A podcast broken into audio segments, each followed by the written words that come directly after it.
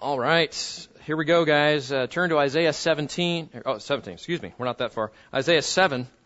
And uh, let's jump back in here. Uh, kind of left you hanging um, a couple of weeks ago as we got into this famous passage, Isaiah 7:14. The virgin will be with child and will bear a son and call his name Emmanuel. Uh, this is one of our favorite Christmas verses. We sing about this at Christmas time. We read it in our Advent readings. And um, now, remember at the beginning of our study, you guys said you wanted to do three things, right? Some of you said you wanted to study Isaiah.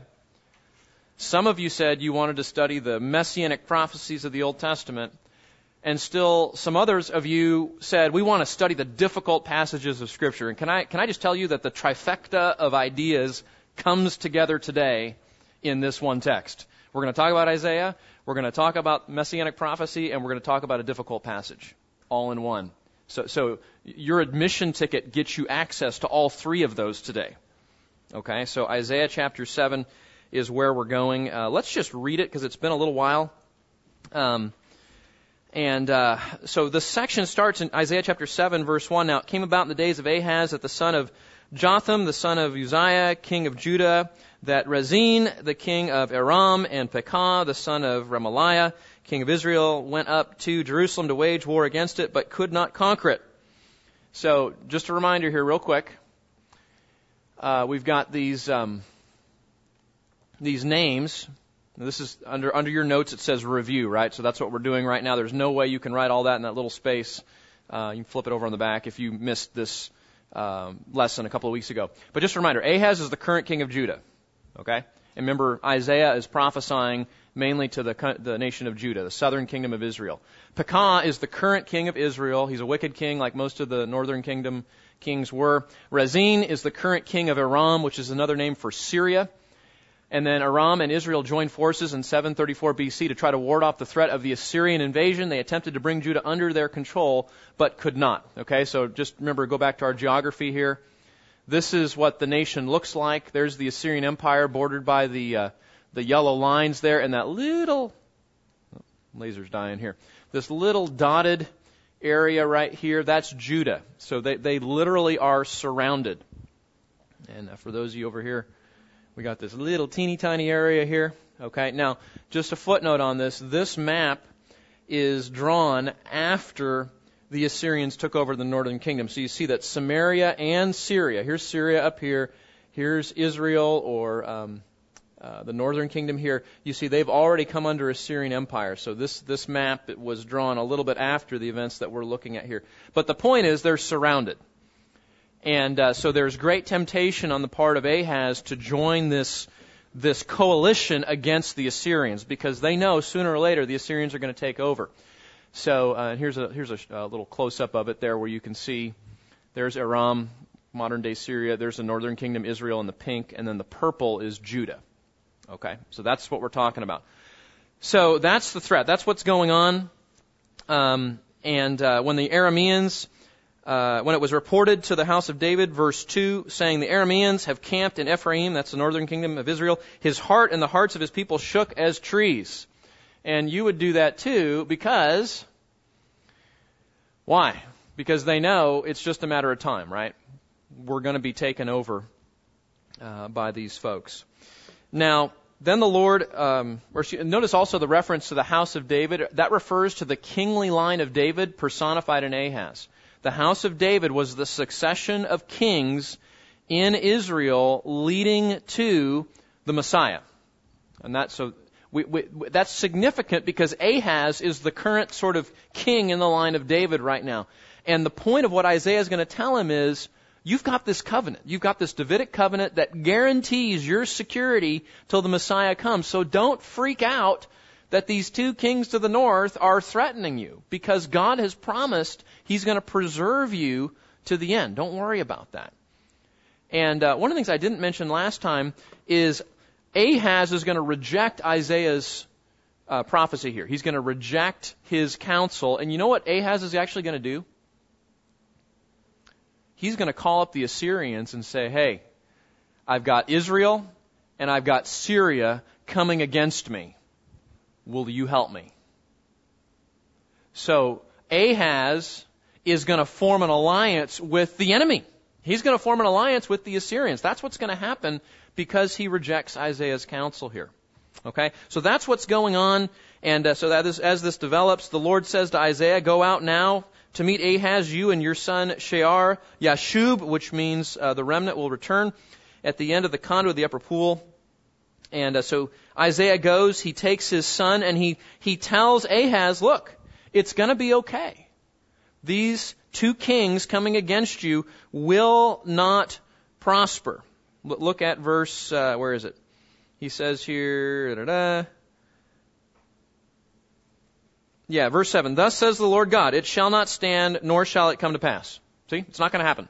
The, these two kings that are threatening you will not take over. And then he predicts here that within 65 years, Ephraim, the northern kingdom, will actually be not even inhabited by any Israelites anymore, because the Assyrians will so uh, they, they, will be so swift in their removal and and uh, killing of of the Israelites that uh, they will replace them with the Assyrians, and there will no longer be a people in the northern kingdom.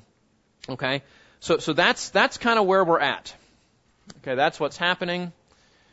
And uh, again, this is all from a couple times ago. Now we get to this little section where we left off last time.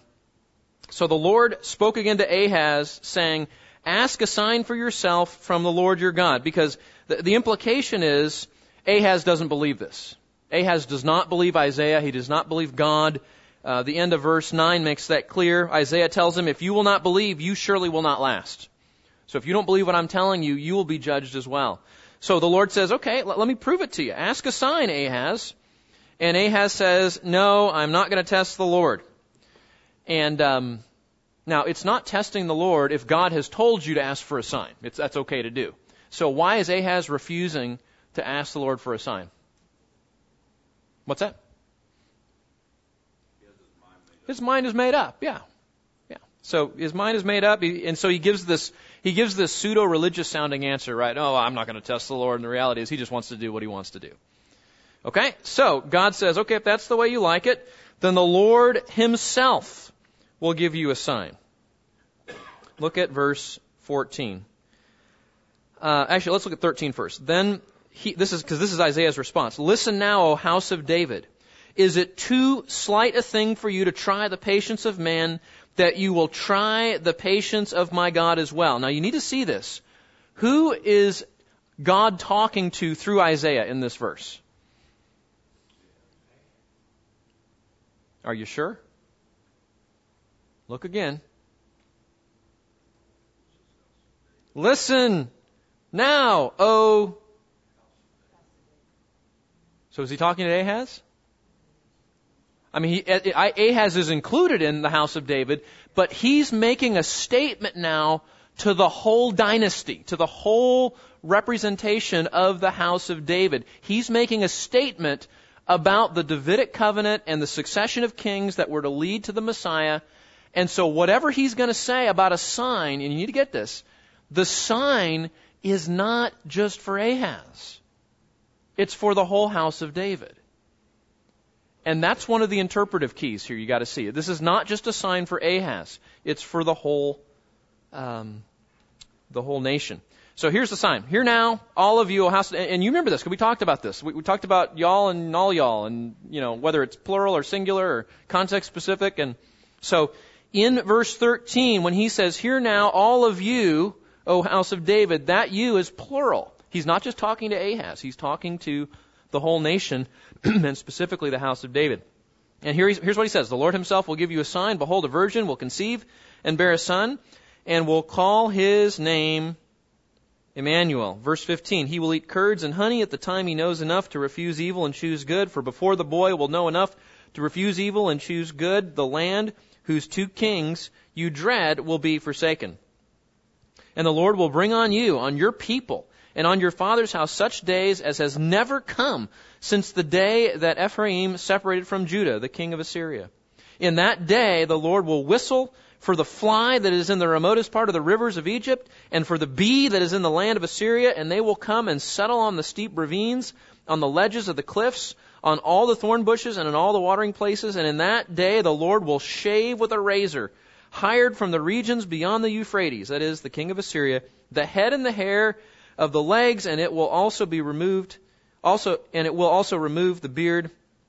And he goes on to talk about destruction. What, what's he saying? He's saying Assyria is coming, and they are going to turn you into slaves, and they are going to destroy your country, and it is going to be worse than the day when the northern kingdom and the southern kingdom separated in civil war. Wow. Okay? So, what is the sign? How do we understand this? Who is the Lord referring to? Now, we know, because we've read our New Testament, that the Son, the child Emmanuel, has to be who? Has to be Jesus. We know that. But it seems like this sign is not just something that happens in the future when Jesus comes in Bethlehem. It seems like something that the people needed to realize today in Ahaz's time, right? And that's that's where we come up with the, the questions I asked you last time. Now, did you do your homework? We even gave you an extra week. Um, there's three ways that the Messiah can be referenced in the Old Testament. There can be a direct reference to the Messiah, as when Isaiah says in Isaiah chapter 53, that there will be a servant who comes and is described in that chapter as actually being crucified as a substitute for people. There is an allusion, or sometimes we call it typology, where there's something in the Old Testament that in some way alludes to the Messiah or helps us to understand him better. And a good example of that would be the Passover lamb. You know, Jesus is not a four-legged creature, right? It's not the same thing. But the Passover lamb that dies and whose blood is shed so that judgment is passed over is similar to the Lamb of God who takes away the sin of the world, right? Whose blood is shed so that we do not come under judgment. So that's allusion, right? It's, there's a similarity there when we see that in, in a verse like 1 Corinthians 5 7. And then there's what we call a dual referent, where there, there's, a, a, there's a prophecy usually given in the Old Testament that has an immediate fulfillment, but then it also has a future fulfillment. And we used Psalm 16 as an example of that, where David talks about um, God preserving him. He's not going to undergo decay. He's not going to allow his Holy One to be. Um, uh, what, what's the language there? Um, you will not allow your Holy One to undergo decay. Um, you will not abandon me to Sheol, right? So, um, but we understand from Acts chapter 2 that uh, Peter gets up on the day of Pentecost and says, you know, that was also talking about Jesus, who really truly did not undergo decay when he died, unlike David, who did physically die. Okay, so how are we to understand this verse? So what I want to do is I want to walk you through how you would try to figure out how to accurately interpret a, a difficult passage. Okay, and this will spill over a little bit in Dave and Cece's class on Bible study. Uh, but this is this is a difficult passage. There are all sorts of different views on this, and if you've studied this this week, if you've looked in a study Bible or a commentary to try to get some ideas, uh, you'll see that that people don't agree on this at all. So let's walk through. Now, the first thing that you really need to do is pay attention to the audience. Okay, so what do we know about the audience receiving uh, this prophecy? It's the house of David. Now that's a clue because this is not a sign just for Ahaz. If it was a sign just for Ahaz, what would that do? That would link it to his life, wouldn't it? And it would be specific to him. But the change, and that, that's where you gotta catch this, and because the New Testament languages have a, I'm sorry to do grammar this early in the morning, but, you know, the languages in the Old Testament have a you guys. They have a, oops, hang on. They have a y'all in the plural form. And, that's right. Yes. You weren't here for this discussion last week. Uh, talk to somebody who was. We, we thoroughly went through the all y'all and y'all, and we, we, we Yeah, and, and this, and you'll notice for all you English teachers in the room, this is the southern use of the apostrophe. You'll, you'll notice it's, it's, a, it's, a, it's a subset of the contraction use, right? But, uh, but that's very important. but in, in both uh, the Old Testament and the New Testament, the languages have a you that is plural. Uh, and other than if you have a King James version, the, the King James version, the these and the thous, that's what they're doing, is they're actually making a distinction because in the 17th century, English actually had a way to say you singular, you plural. Of course, that, that got lost now. We don't say that unless we say y'all and all y'all, and if you're consistent in that. Well, we, we determine that most, most of our church is context specific. No, you need to know this. This is good stuff we learned last time. So, context specific. So when someone says, how y'all doing? The first thing you need to do is say, are you talking to me or my whole family? Right? And then that just clarifies it. So, but that's the first thing you need to know. There's a change in language. The first part of chapter 7, Isaiah is talking to Ahaz specifically. But what happens here in verse 13 is there is a change of language. He's not just talking to Ahaz now, he's talking about the whole house of David, and he uses he actually uses that term, O house of David, but the you that's used there, uh, ask for yourself, verse 11, is plural. Okay? So that should help us. This is, this is a sign for the whole nation and specifically for the kings of the house of David. Here's the second clue. What does virgin mean?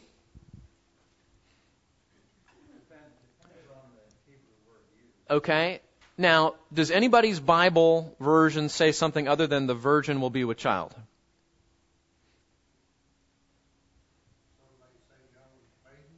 Yeah, some versions say young maiden. Uh, does anybody have that? I think the RSV does that. So here's what happened, and this is sort of a hundred-year-old debate. It, it, it, got, it reached its peak in the middle of the 20th century. There were a whole bunch of liberal scholars that said, "Wait a minute, the word used here, the word used in Hebrew that's translated virgin, doesn't mean virgin. It can mean young woman who may or may not have been with a man already." So see, it's not the, the virgin birth. It's not some, you know, thing that doesn't happen unless God's involved. It's just a girl gets pregnant and has a baby. And that's what they said. And um, without getting too technical here, uh, in the Hebrew language, there's two different words. In the Old Testament, the language, uh, as you know, was written uh, in Hebrew, and there are two different um, words that can be translated uh, young woman or virgin. And uh, one of those words um, is more narrow, it's more specific in specifying the virginity of the young woman. And that's what a lot of the liberal, liberal scholars said, is they said, see, that word isn't used here. The word that's used in Isaiah 7:14 is a different word. It's not the real narrow word that always means virgin. But the reality is, the reality is, um, we have good biblical evidence that the word that is used here does in fact mean a virgin. And um, so that is a legitimate question. And when, when you study up on this, when you do your word studies, uh, for those of you that know how to do that, um, when you do your cross referencing, looking for the same word used in different contexts, you got to work through all this.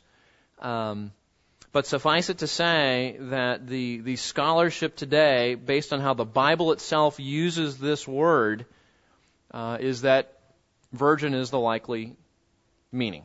Okay, but we do have to work through that. Number three, what exactly is the sign? Yeah, you sure can.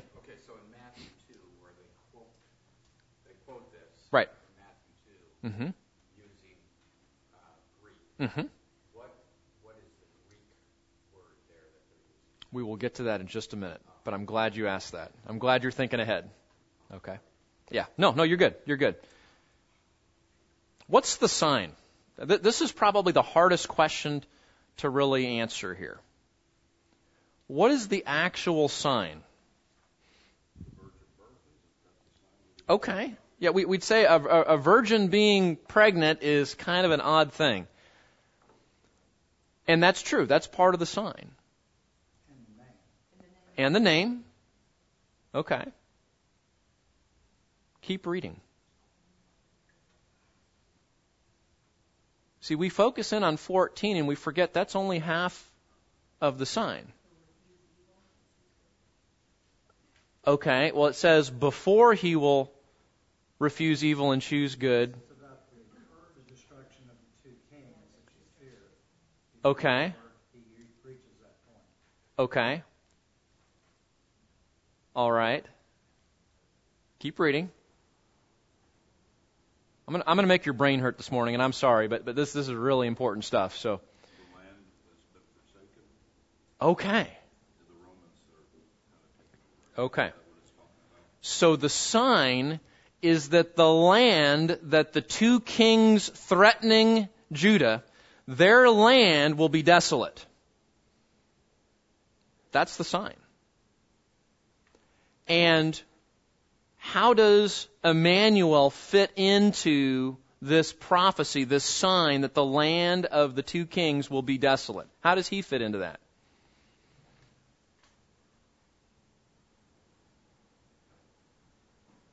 Does it say he's going to eat Chick fil A there? What does it say? What is that? Mean, did, did, anybody have curds and honey for breakfast this morning? Is it a Kellogg cereal, curds and honey? What, what is that? Yeah, yeah. Curds would be like what we would think of as cottage cheese, uh, and honey. We know what honey is, right?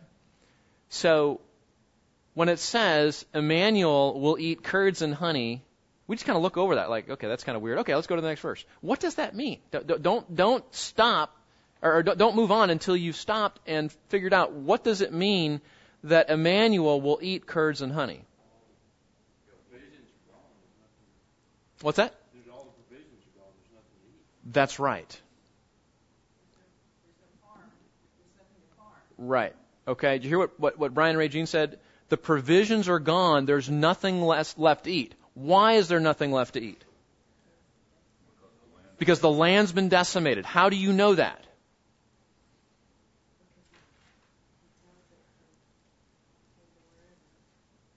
Yeah, you got to keep reading. You got to keep see see this is what we do. In Bible study we get so focused on the verse that we're interested in that we forget what the broader context says.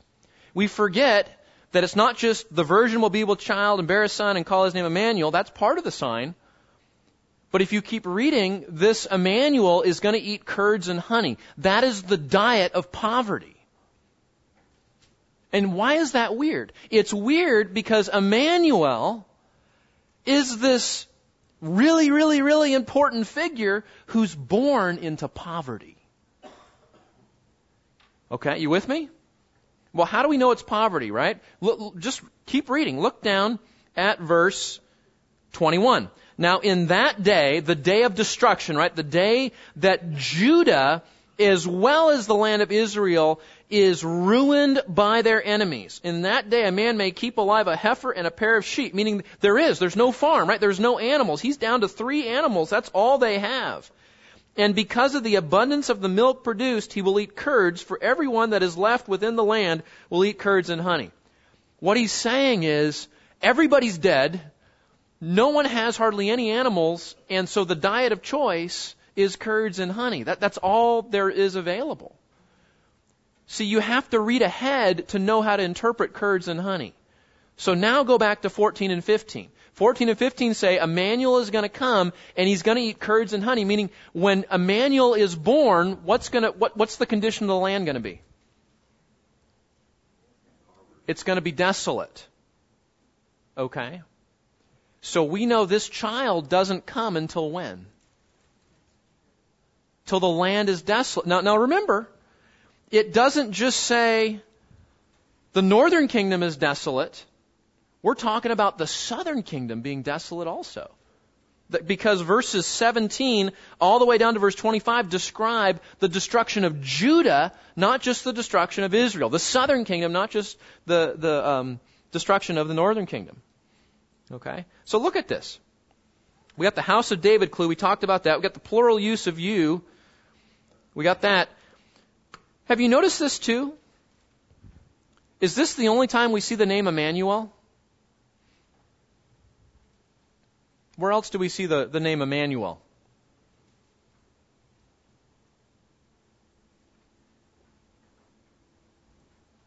Did you guys read this chapter? Did you do your homework?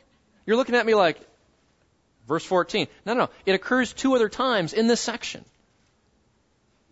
Read on, Lizzie, right? You need to keep reading the context.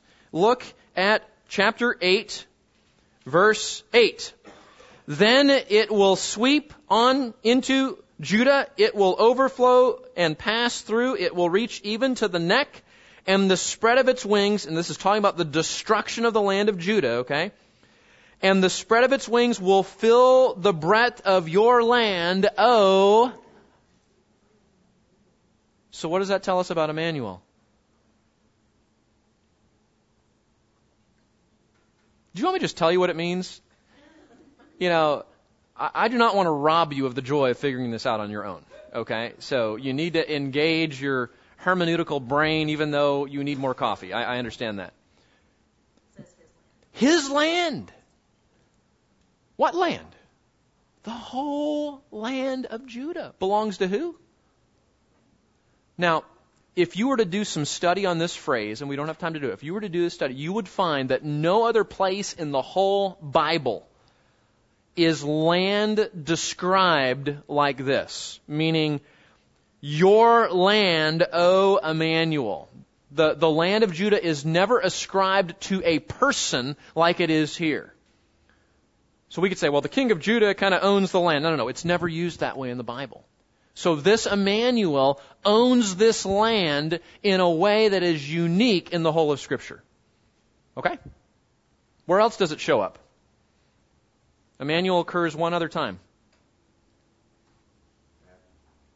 Now, even before we get to, yeah, does it occur in Matthew. I'm talking in the Old Testament. What's that? Okay. 30 where? 3028. All right.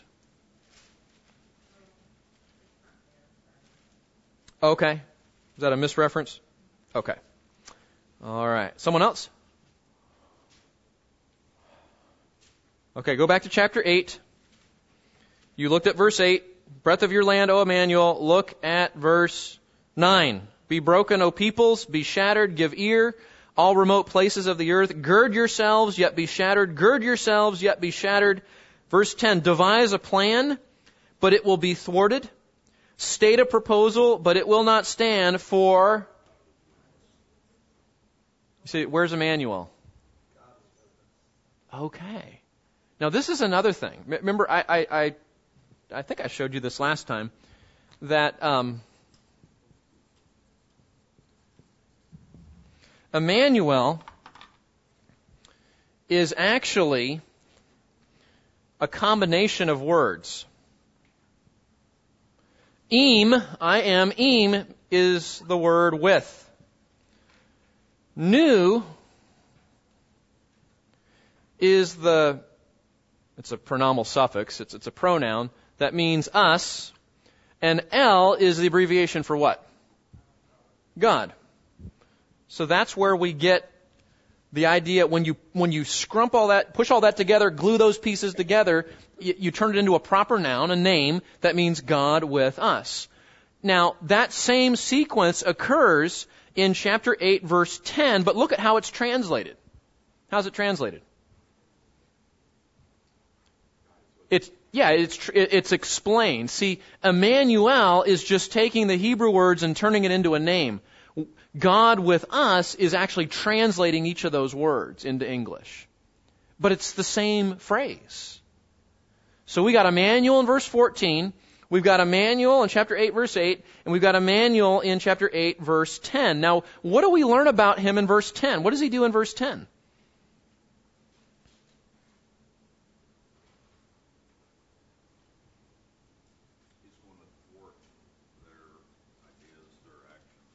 That's right. Emmanuel is the sole source of security for the nations against their enemies. And that's what this section is talking about. Though this slaughter of Judah is going to come, though the, the destruction of Israel is going to come, there will be a remnant. and God will once again restore that land, and He will thwart all of the future plans of the enemies, and He alone will provide security. So, what are we learning? What's the Steven Curtis Chapman song about this baby? You heard that one, the Christmas song? This is not an ordinary baby. This is not an ordinary child. Now, let me ask you this. Don't think about Matthew yet. Don't think about Christmas yet. Just thinking about the immediate context. Is this a baby that possibly could have been born in Ahaz's day?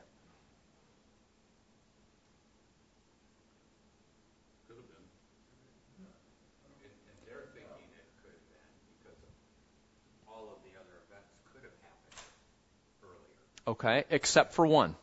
There was one they knew would not happen. You're, you're right. Some of them could have happened in their life, but, there, but there's one that Isaiah, at least, and the nation, if they were listening, knew would not happen in their lifetime. What was it? The invasion of Judah. Right? Isaiah was told at the beginning of his prophecy that Judah would not be invaded. Okay? So we know, historically, contextually, that this could not, everything we know about Emmanuel just in these two chapters, we're not talking about Christmas and Messiah, just within these two chapters, we know, when we look at all the data, this could not have been a normal baby born in this day. Now I know what you're thinking. You're saying, wait a minute. But it says, look at this. It says, um, before, verse 16 of chapter 7, before the boy know, will know enough to refuse evil and choose good, the land whose two kings you dread will be forsaken. Doesn't that sound like it has to happen at that time? Well, I'm glad you asked. We talked about curds and honey, right? Syntax is important. Here's what that verse actually says. Because before. See, my Bible says, for before the boy will know enough but that little word for is actually telling us the cause. That's why I've translated on the board there, because. So, so you need to get this. Verse 16 is not saying the child has to be born at the time that these two kings die. What it says, look, look again. This is one of those things where you, you, you think you know what it means until you actually look closer. What it actually says is, the child will be born into the time when the nation, when the land is desolate. That's what it says. And that's why he's going to eat curds and honey, because it's, it's desolate. It, it's poverty stricken. So it doesn't actually say in verse 16 that this has to happen in Ahaz's lifetime. What it does say is the child's going to come sometime after the land is desolated. That's what it does say. Okay, now pull the car over for a minute. Look up at me for a moment. Are you totally confused or do you understand this?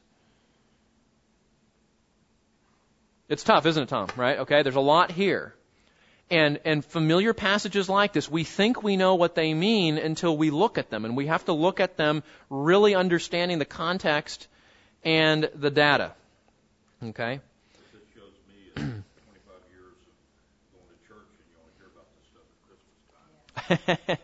well, and in Christmas, we're looking we're looking backward, right? And we're looking at the fulfillment of it. But see, I, I want you to see here, and this is important. We've not done anything in the New Testament yet, have we? And that's why I, I tried to graciously put off uh, Jack's question, not because it was a bad question, but because that's a question to consider in a moment. We want to just look at the immediate context. We want to understand this the way that the recipients that heard Isaiah would have understood this. Yes, sir.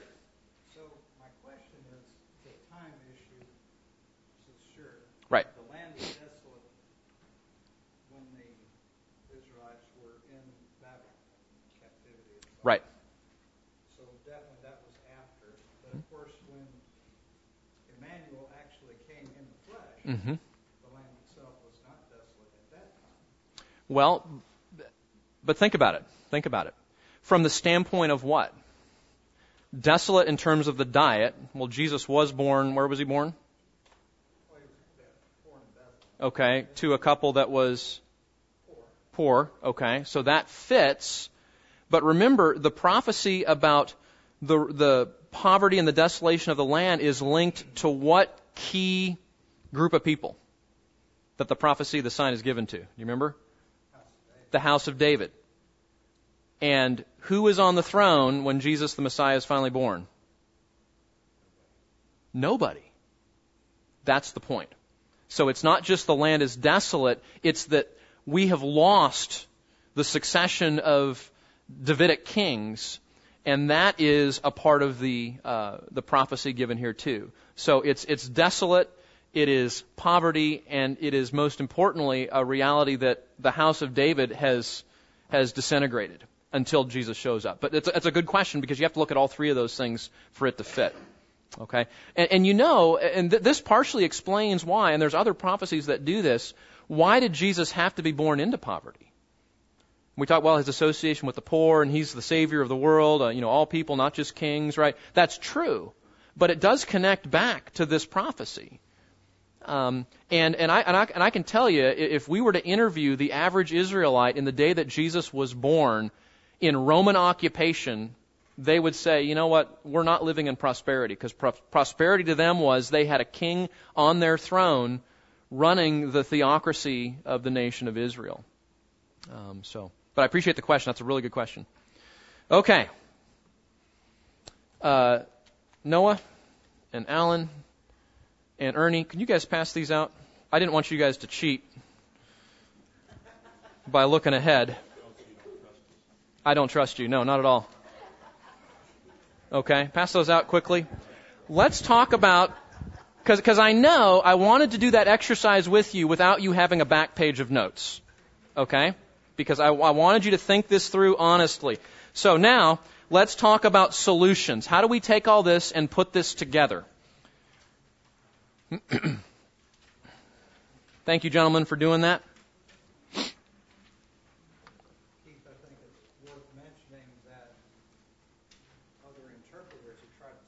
Thank you. Uh huh.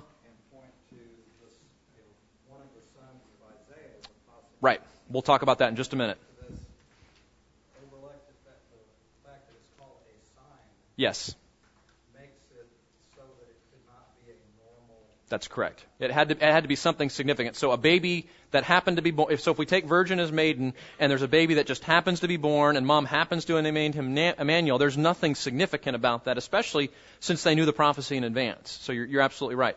But we, we will talk in a moment about what some of the other viewpoints say in terms of, you know, is this Isaiah's son? Is this Ahaz's son? Is this, you know, Maher, um, the the big the guy with the big long name, swift as a booty, swift as a prey? Okay, so you have your solutions now. Okay, so let's walk through this because I want you to walk away today not confused, but having clarity. That's why I wanted to hand you a second set of notes. I just didn't want you to see them too quickly. Okay? So number one, God through Isaiah is speaking to the house of David, not just Ahaz. We established that, right? The change of language, the fact that he uses the term house of David in 13, he uses the plural uh, of you in verse 11. Number two, virgin means virgin. And uh, we don't have time to do the word study on that and to look into all that. But um, for those of you that are interested, um, you know, there, there's Alma, that's the word used here. There's Bethula, which is the other word in Hebrew. And then there's Parthenos, which is the word that Jack alluded to in Greek that we'll talk about in a minute. And if you're interested in all that and you're caught up and it might be a young woman, then talk to me and I'm glad to provide you exegetical help on that. But just for now, know that the best dictionaries, the best understanding of how this works in the actual Old Testament is that our word here in verse 14, Alma, uh, is rightly translated virgin, as all your versions represent. Now, Emmanuel can't be Maher. Look at chapter 8, verse uh, uh, 2. Okay? Um, now, this goes back to what Dave just said. Some interpreters say, well, hey, chapter 8 talks about a child being born. The language is actually similar. So why can't we say Emmanuel is the child born in chapter 8? Now, we haven't gotten to chapter 8 yet, but let's just get our idea, understand a little bit of what it's about. Chapter 8, verse 2. Um, I will take to myself, this is God talking, I will take to myself faithful witnesses for a testimony, Uriah the priest and Zechariah the son of uh. And so, and then now this is Isaiah talking, verse 3. So I approached the prophetess, and we assume that that means Isaiah's wife, and she conceived and gave birth to a son. Then the Lord said to me, Name him Maher-shalal-hash-baz, which means swift is the booty, speedy is the prey, talking about the the utter speed with which the land would be taken over. Okay? Now again, when you signed up to be a prophet, the first thing God said is turn in your baby name book. Because you didn't have the freedom to name your kids whatever you want to name, right? You see another example of that right here. And, and notice the language. For before the boy knows how to cry out, my father, my mother, the wealth of Damascus and the spoil of, Sam- of Samaria will be carried away before the king of Assyria. So it's a similar sounding thing. Now, why can we not assume that Emmanuel is the same as Maher?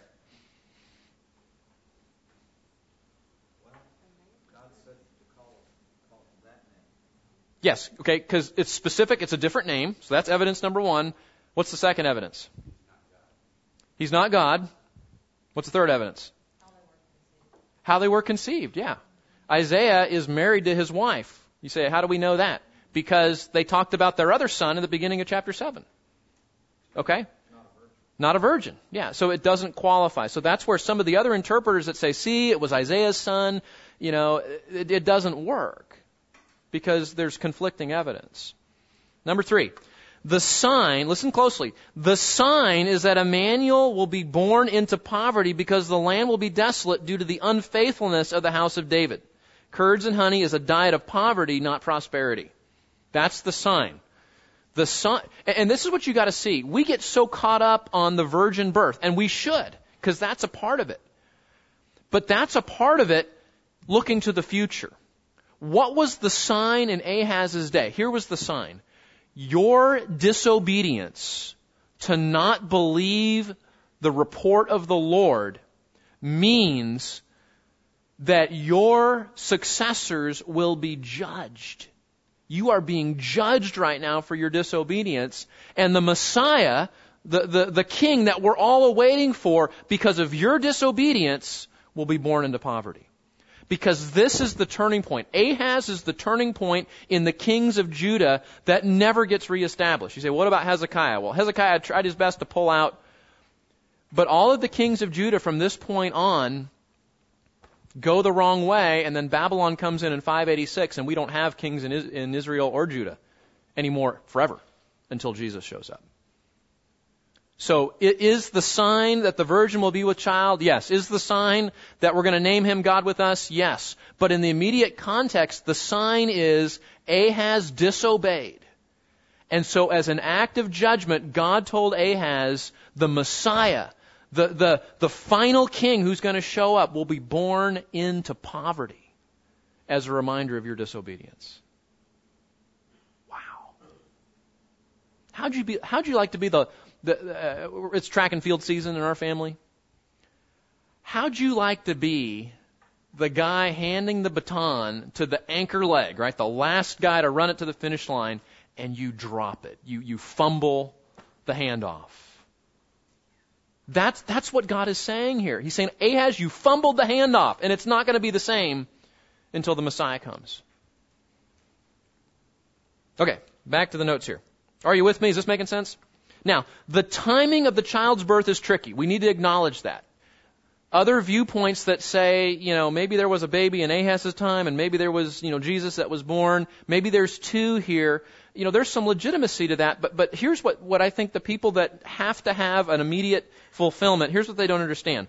Though it sounds eminent, and you, you can you can read this and say, you know, it does sound like this is something that, that could happen. When you look at all the evidence, what do you find out? The sign is actually that the land of Israel and Syria will, Syria will be desolate. That's 716. And that Judah will be in ruins. That's 17 to 25. We cannot, look up for a second. We cannot stop reading at verse 16 and say, oh, we know everything.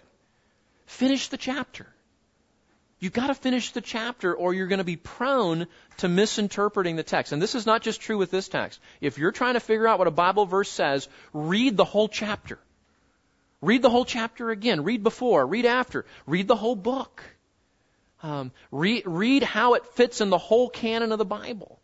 We are, we are most prone to make interpretive errors when we get tunnel vision. We get biblical tunnel vision. We just look at our little verse and we forget that, hey, maybe if we, we finish the verse, finish the, the whole chapter, we're going to learn things that help us to interpret it properly. And that's what happens here. Judah being in ruins is part of the prophecy. And we know that that doesn't happen until 586 BC. Well, well after the time that Ahaz dies. And we know that that desolation happens while the child is still young. So it's not like he can be born in Ahaz's time and then, you know, hundreds of, or well, about a hundred years later, um, then that comes. So, so we understand that. It's got to be in the future. Now notice this, and, and again, push back. I'm, I'm, I'm open for questions. Let's have a good discussion here if you don't agree. The text doesn't actually say that Ahaz will witness the birth of the child, does it? Doesn't say that. It says that when he begins to mature, he, he knows enough, uh, before he knows enough to know right from wrong, the land will be desolate and he's going to eat the food of poverty. That's what it does say. Keith, actually, if you look at the text, Ahaz isn't really addressed directly by Right. God after that at all. He's, Right. He goes to the house of David. He's not talking to Ahaz, like you said. It's before. Well, that, that's true. Uh, with with, and I agree with you that in the big picture he is talking about the house of of, A, of David, but look at verse 16.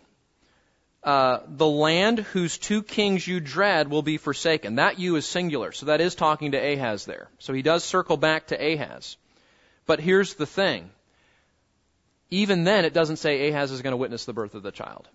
It's saying to Ahaz, this judgment has come upon you because of your disobedience, and the land will be desolate uh, when this child is born. Okay, but you're right, Dave. The overall the overall message is for the whole house of David, not specifically to Ahaz. He is included as part of that. Uh, third, since Judah will will not be in ruins till the Babylonians invade in 586 BC, the child cannot come until after this event, well after Ahaz's death.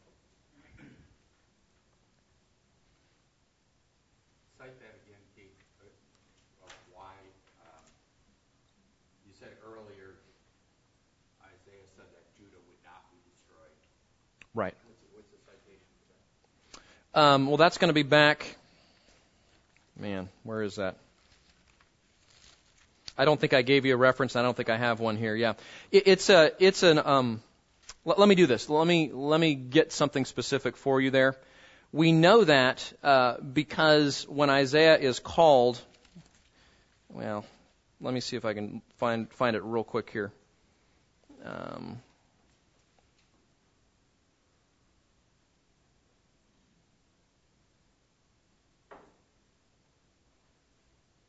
Yeah, he alludes to it in chapter 6 at the end of his ministry, right? Remember, he says, How, how long am I supposed to prophesy? And he says, Till the point that destruction comes. So Isaiah's ministry would be marked by their not hearing, their not hearing, their not hearing, their not hearing. And at the end of all of that, that's when uh, the destruction would happen. And so he talks about it there uh, in verse um, in verse 11 of chapter 6.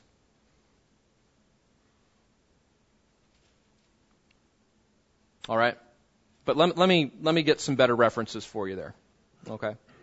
That seems to be the key. That you said that's the only thing that could not have happened at the time of Ahaz's Right. right? Well, y- yes, and then and then I'm going to say a couple other things that'll that'll push it back even further. But yeah, that is significant. That is significant. Okay. So going back to Jack's question right now, Emmanuel must be a, ses- a special child because he is born of a virgin. We talked about that. He uniquely possesses the land of Israel. We saw that. He alone will provide the security of Israel from its enemies. We saw that. Now there's one other link, and here we have to look in the broader context. When do we hear about the house of David or some reference to David again?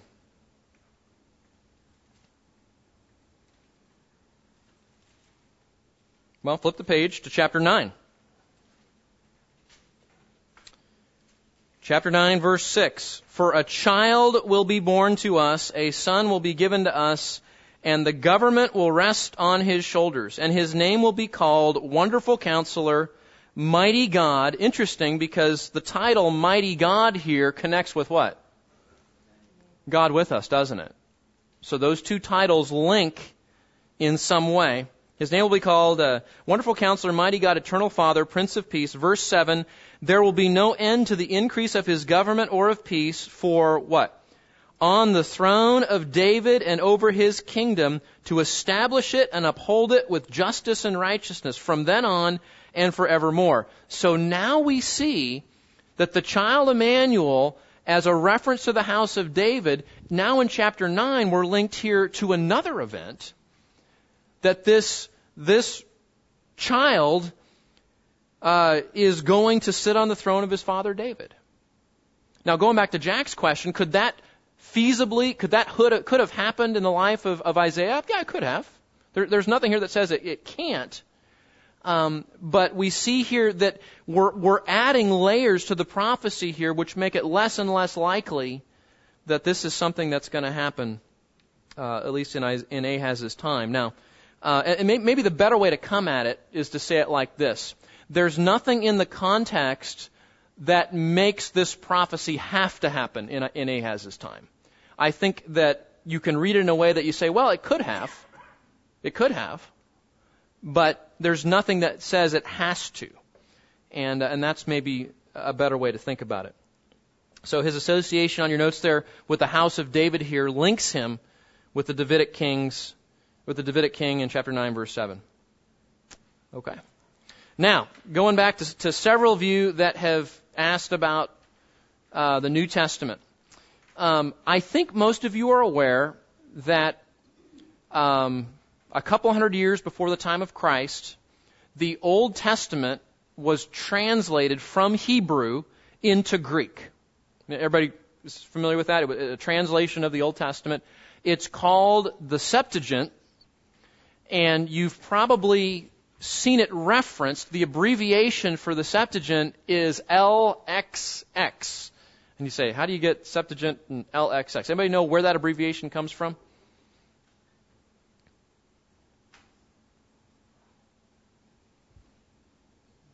It's not an acronym, it's a Roman numeral. I'll give you that much. What's in, in Roman numerals, L is what? 50. What's X? 10, and another X is another 10. So you have 50 plus 10 plus 10 gives you a total of. So why is the Septuagint abbreviated as 70? 70 translators, that's right. The, the tradition, the tradition is that there were 70 scholars that translated the Old Testament into Greek. So that's why we that's why we abbreviate it with LXX, the Roman numeral. Okay? Now, in Greek, so so these 70 scholars are translating the Bible into Greek, and when they get to this verse in chapter 7 14, they looked at that word virgin and they looked at their Greek dictionaries and they said, "You know what? The best the best word to translate that word is the word parthenos." and parthenos is the Greek word for virgin. And unlike the word in 714, which meh, it could it mean young maiden, well, maybe it's never used like that in the Bible, but maybe it could, sort of, maybe. The Greek word is ironclad clear. So the word that these Jewish scholars use to translate this verse into Greek verifies our interpretation of the word virgin. Okay, does that make sense? You didn't know you were coming to Bible class today, did you? Before the New Testament, 250 BC.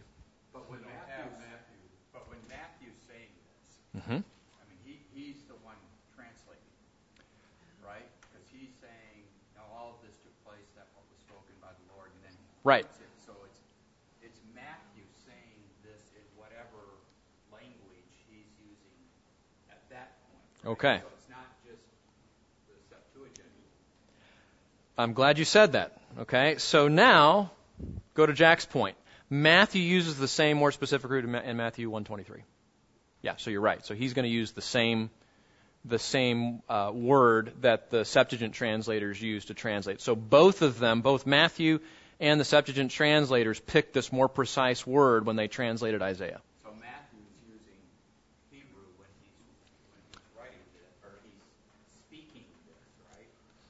We, we, well, he could be looking at a Hebrew manuscript or he could be looking at the Greek Old Testament translation. We don't know. But the point is, Matthew, who is writing an inspired text, chooses the more precise word to translate Isaiah 7:14. But, but Yes. he's doing that. Right. Because he's saying this, right? He's quoting it. Yes. He's, he's speaking, I assume, in Hebrew at that. Okay, well, I, I think I follow you. Let's, let's actually look at the text here, okay? So, Matthew chapter 1. So, what, what Jack's point is, is that Matthew is the narrator in the book of the Gospel of Matthew, right? And so Matthew is interpreting for the audience, for the people that are reading the book of Matthew, what just happened, right? That you know the angel came and spoke, and Mary conceived, right? And so here, here's what he said. Um, Matthew says this in 122. Now all this took place to fulfill what was spoken by the Lord through the prophet. Verse 23. Behold, the virgin shall be with child. And I think, tell me if I'm right. Jack's point is that Matthew is telling his audience, interpreting Isaiah 7:14, it's virgin.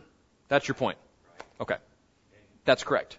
Yeah, he's using, I don't know that he's depending on the Septuagint to do that. Maybe he is. I guess that's my question. He's, he's saying this under the inspiration of the Lord. And that's what matters. Right. That's what really matters, yeah. I assume he's saying it in Hebrew when he's actually, New Testament's written in Greek, but he's speaking to his audience in what, Hebrew. Well, m- remember Ma- Matthew. Well, uh, okay, so so, so it, it, we don't know what Matthew would have spoken. What's significant is what did Matthew write, because what he wrote is the inspired text. So that's really. Uh, most of these guys spoke multiple languages, but when he picked up his pen to write, he wrote in Greek.